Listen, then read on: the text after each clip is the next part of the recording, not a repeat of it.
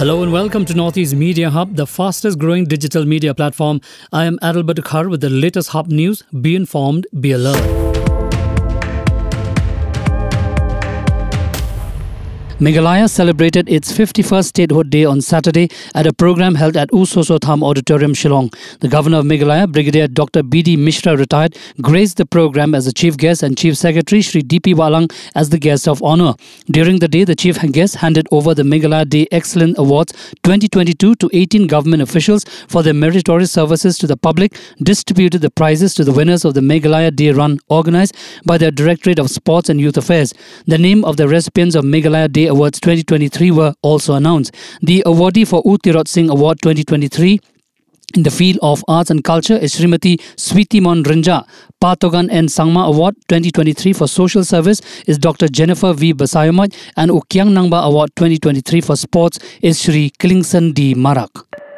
The Voice of the People Party or VPP has announced Winnower as a symbol of the party as it separates grain of good governance from the chaff of corruption. To a question on the symbol, VPP President Ardent Basaiawmoit said the choice was on Winnower since it symbolizes clean politics to remove the chaff of corruption. Moving on, in a major crackdown against drug trafficking, the Assam police seized 101 kg of ganja or marijuana from a truck in Assam's Jorabat area on Saturday morning. After getting specific information, Guwahati Joint Commissioner of Police Partha Sarthi Mahanta, along with a team of city police, intercepted a truck at Jorabat during a Naka checking and recovered the huge consignment of drugs hidden inside the vehicle. The police also arrested two persons in connection with the seizure.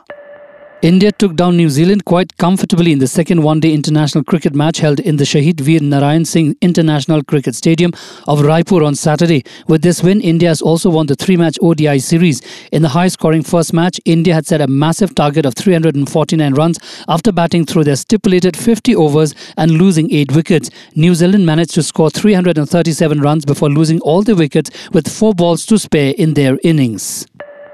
At least nine people were injured after twin blasts rocked the Narwal area of Jammu on Saturday. Intel sources said two high intensity blasts took place within 30 minutes in the area. Five people were injured in the first blast, which occurred around 11 a.m. The second explosion, which occurred after nearly half an hour, injured two people. Sources said a Mahindra Bolero was used in the first blast.